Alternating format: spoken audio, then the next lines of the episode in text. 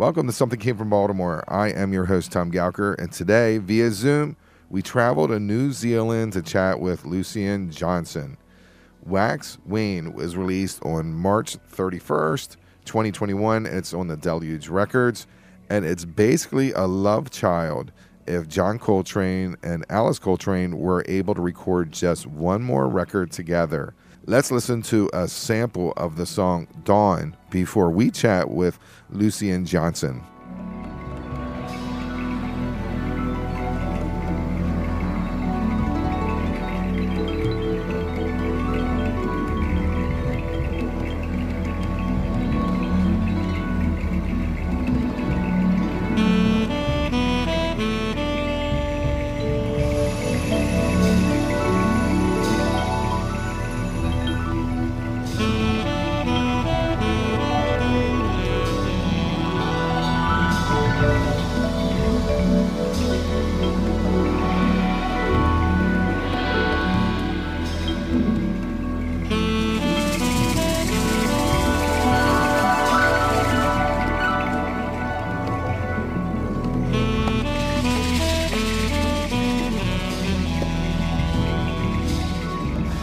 Lucien Johnson, welcome to Something Came from Baltimore.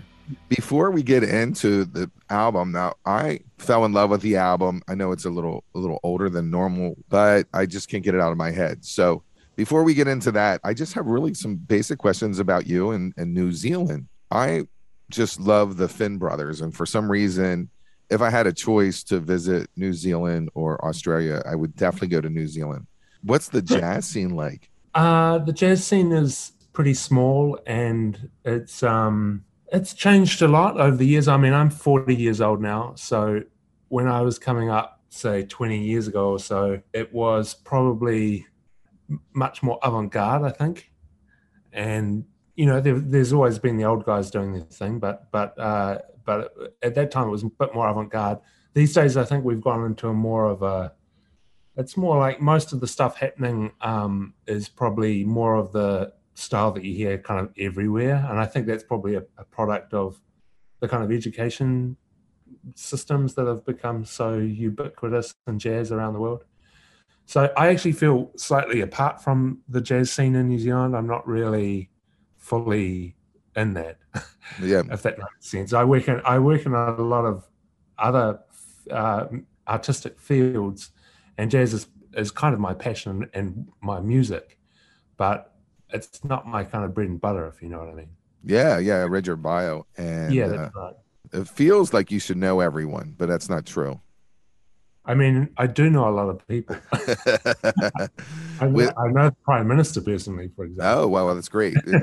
she yeah. did a great job with COVID, and I believe like the the country like was basically unscathed compared to everyone else, and if I remember correctly, when George Floyd hit, I think it was gun control that, that she really also, um, yeah, you felt that she was going to lead the way and the rest of the world would follow, but that hasn't happened yet. Yeah, I mean, she's very, she's remarkable. She's very quick on her feet. Uh, she, she really can be um, in the midst of something very serious or tragic or, or just a very, um, you know, intense uh, debate or something, and, and she always seems to have uh, something really reasonable to say about it. And I think that's really her strength is is that um, she comes across as very humane. Yeah, that's refreshing. It, it really is. Uh, yeah. Your album came out in March 31st, uh, 2021 on Deluge Records. It's called Wax Wane. And uh, what is the the title stand for?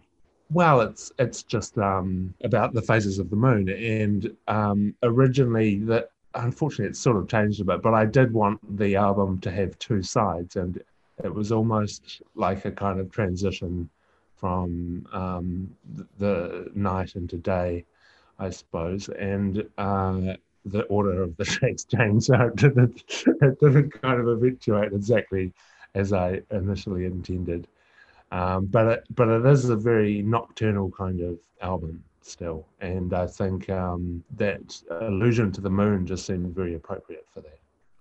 Yeah, I agree. I do, and uh, I like the album cover. It's very geometric and and uh, like cubism that like the early '60s. A lot of jazz album covers would would have this kind of look to it. Yeah, right. And that's but that's by um, a friend of Michael, Julian Dyne, and he is a musician and a he's and an artist. So sort of half half and half, pretty much equally. Usually, if you have multidisciplinary people, they're sort of strongly in one and a little bit in the other, but he's really half and half and, you know, has quite a reputation and career in both fields. He made that beautiful um, cover. Spotify does, I don't know, a disservice to music where you can only release like one song off the album. So you, you kind of have to pick it apart. The Magnificent Moon was released before the album came out. It's the first song on the album and that's where I got hooked onto you, and I could not stop. That song came out February 2nd. The album mm-hmm. came out at the end of March. I don't know. This is what my take is on this whole album, and and uh, I hope that I'm close because I love this album. But this, if John Coltrane and Alice Coltrane could make one more album together, this would be the album. That's my take on this album. Wow, that that's a that's such a beautiful thing to say. Thank you, thank you for that. I mean, that's definitely the kind of world we're in for sure. And it's funny because, I mean, I love I love Alice Coltrane sort of um, wholeheartedly. Um, John Coltrane, I I love and was sort of what one of the one of the musicians that that got me into jazz in the first place was John Coltrane. Um, and there's this kind of certain aspect of Coltrane's music which I which I love, and there's another one which I don't care for so much. The the more avant garde stuff. Uh, not necessarily, but more um, more the kind of virtuosic stuff. Uh, I guess I'm, I'm I'm I love stuff like The Night Has a Thousand Eyes. Um, you know those kind of uh, those things where Elvin Jones is playing a kind of Latin beat and and and it's kind of ecstatic and it's in in uh, one key or you know Ole Coltrane and my favorite things and all those kind of things. You know. I'm not so interested in in where he's playing a thousand chords in a in a bar, you know. Mm. yeah. So so so I'm sort of specific about Coltrane, but but obviously a, a huge um a huge uh, a love of mine. Um, but there's there's things which of Col- of John Coltrane's music that I wanted to bring out in this record, but but not others. You know, I mean, I I can't play that. so it's it's easy for me to to just choose the um the the sim, the simpler aspects of of Coltrane, so the more heartfelt kind of aspects of of his music. The, the harp and the vibraphone and the percussion that's the whole album has that i mean it's i feel like i'm falling into an alice coltrane album. And i feel it's so it feels dreamy and romantic at the same time. The whole album is consistent. I, i'd be curious what your take was when you were to you know do two sides because i feel as a whole this album is very consistent. I, I don't i don't want it to change. I don't want it to be you know something else. Yeah I, I mean that was just in the in the track listing. I i didn't i didn't think magnificent moon was was going to be such a good song. I didn't know that that was going to be kind of the the what what I, you know you never know what's going to work. And that track really worked when we recorded it. I didn't know it was going to work that well. And so it kind of felt right to highlight that track and put it first and and that was that was what made us change the order of everything. Yeah yeah we're to play a sample of that song that we're talking about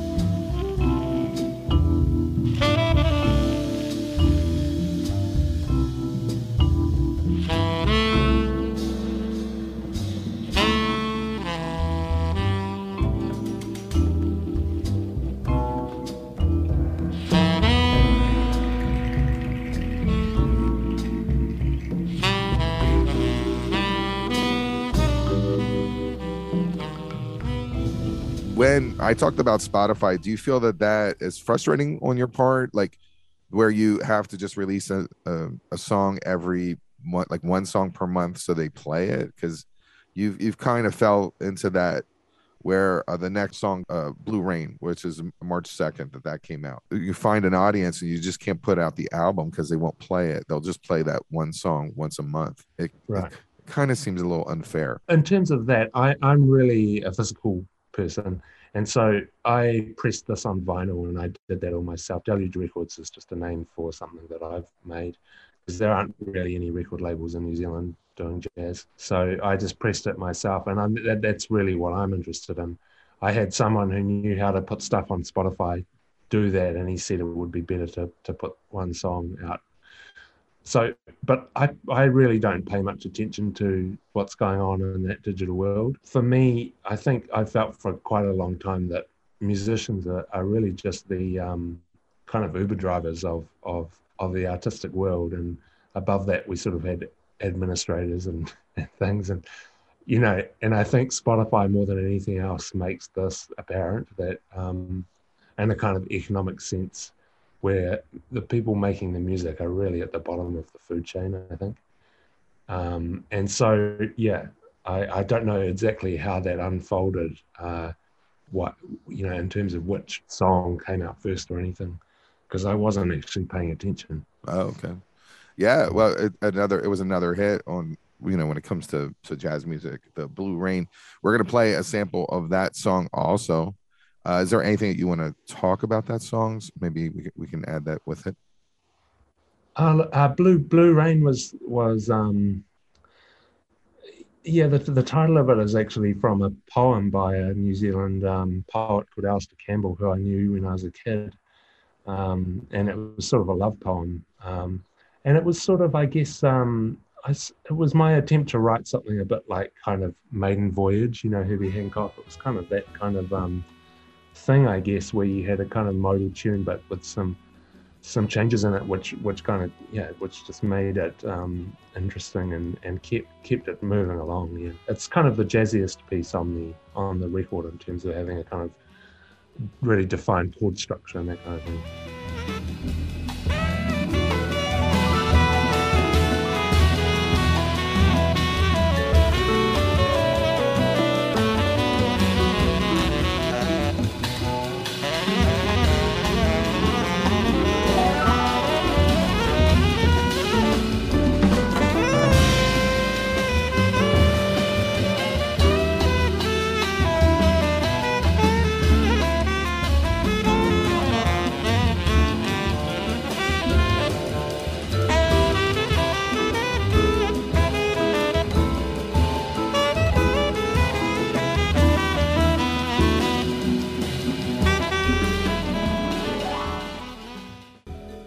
Rubicon is one of my favorite songs on the album. Can you give us a little more info on that one too?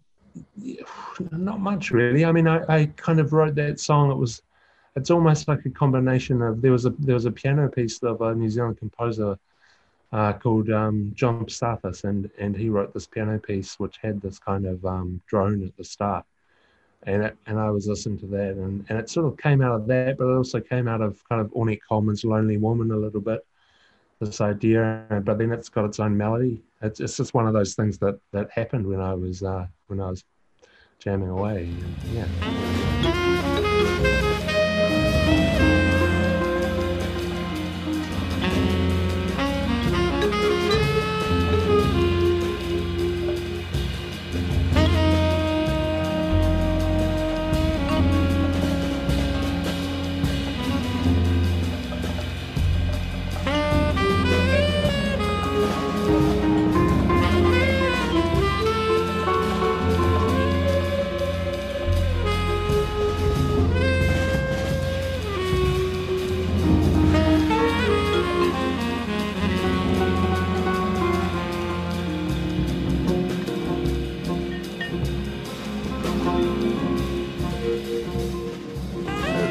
perfect within the whole, you know, structure of the album.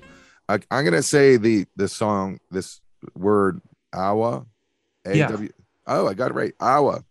Okay. that's right that means, that means Yeah. river it's, it's Uh, for for river Oh, perfect. So, can you give us a little background on Awa also? I mean, that's that's a kind of three four thing that that um, I mean, I always loved the tune "My Favorite Things," the way that John Coltrane plays it, and I remember I used to listen to that endlessly as a teenager. And then, uh, of course, I didn't listen to Coltrane for many many years. And then a couple of years back, I was on a a long haul flight. I think it was from Paris to Tokyo or something. Going to, I was doing a tour over in, in Japan, and there was nothing on the, um, there was nothing that I wanted to watch on the films. I went into the the, the music. There wasn't much, and I went to the jazz playlist. They had maybe ten tunes on there, and it wasn't a very good airline. But one of the tunes was my favorite things, and I ended up listening to that track on loop for the whole long haul flight. And by the end of it, I was sort of in this really kind of spacey zone, having just listened to one song over and over again. Um, and I really kind of got inside some of the. I love what McCoy Tyner is doing on that on that um, track. You know, the chords he's playing and the and the fact that he he doesn't even his solo isn't even really a solo in the sense that he just kind of plays chords and these rippling things and and I really wanted to get that kind of feel of um, so it's sort of like my version of my favorite things i guess in a way something quite sweet um, but it has this waltz time and it's and it's really kind of flowing rippling kind of movement through.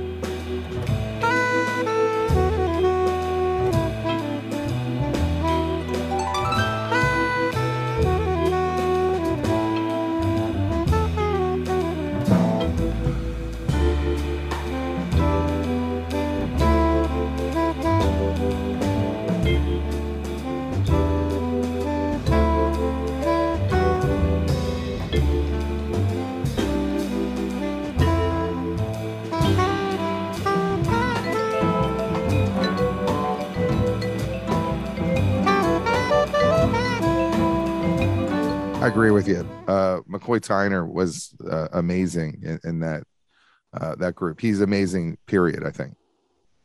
Yeah, especially in those early days. I mean, I like I liked it in that early days of that quartet. It's like they almost had rules for themselves. And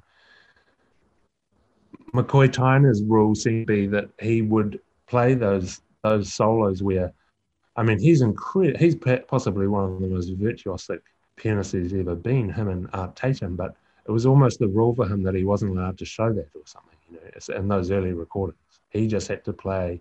He just had to set up Coltrane the whole yeah. time with it which is which is it's it shows a lot of humility, and it's not something that people would do nowadays. And I think it's a shame people don't play for.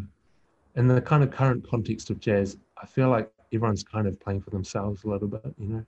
Yeah. People don't play for people don't play for the other people in the band as much but I, I, I did get to see him in concert once, and uh, he was fantastic. And I don't know, uh, like when you buy into it, like I don't know him as a person, I never met him, but I like him. You know, I know I would like him, and I want to like him forever because I just feel he has good aura. And uh, yeah. it, maybe it's because he's made me happy through the years, you know, with his music. Yeah, yeah. Look, I didn't know so much his his output after the '60s. Yeah. I mean, the thing about living in New Zealand is you hardly ever get to see these people.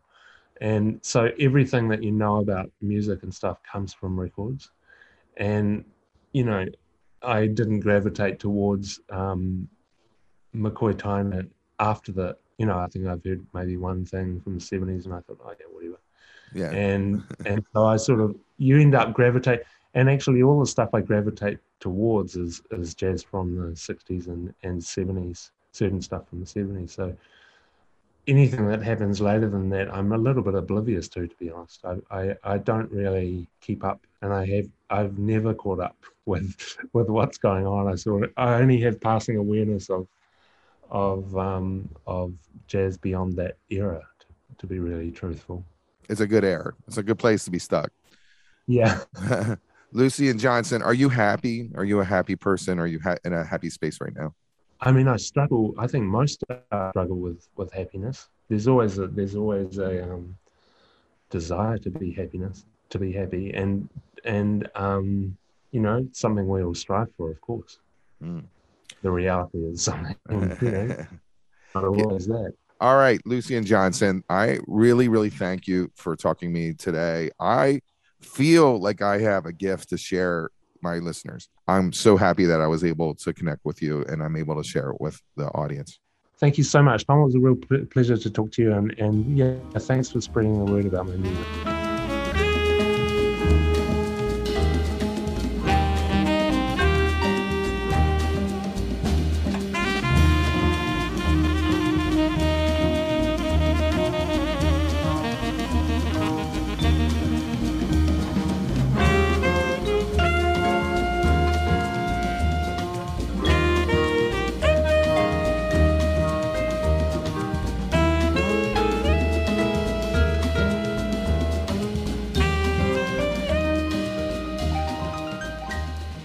Hope you enjoyed Wax Wane recording from Lucien Johnson today on Something Came from Baltimore. Please subscribe to the podcast and share it with your friends. Uh, we want you to pass it on to five people who love music just as much as you do.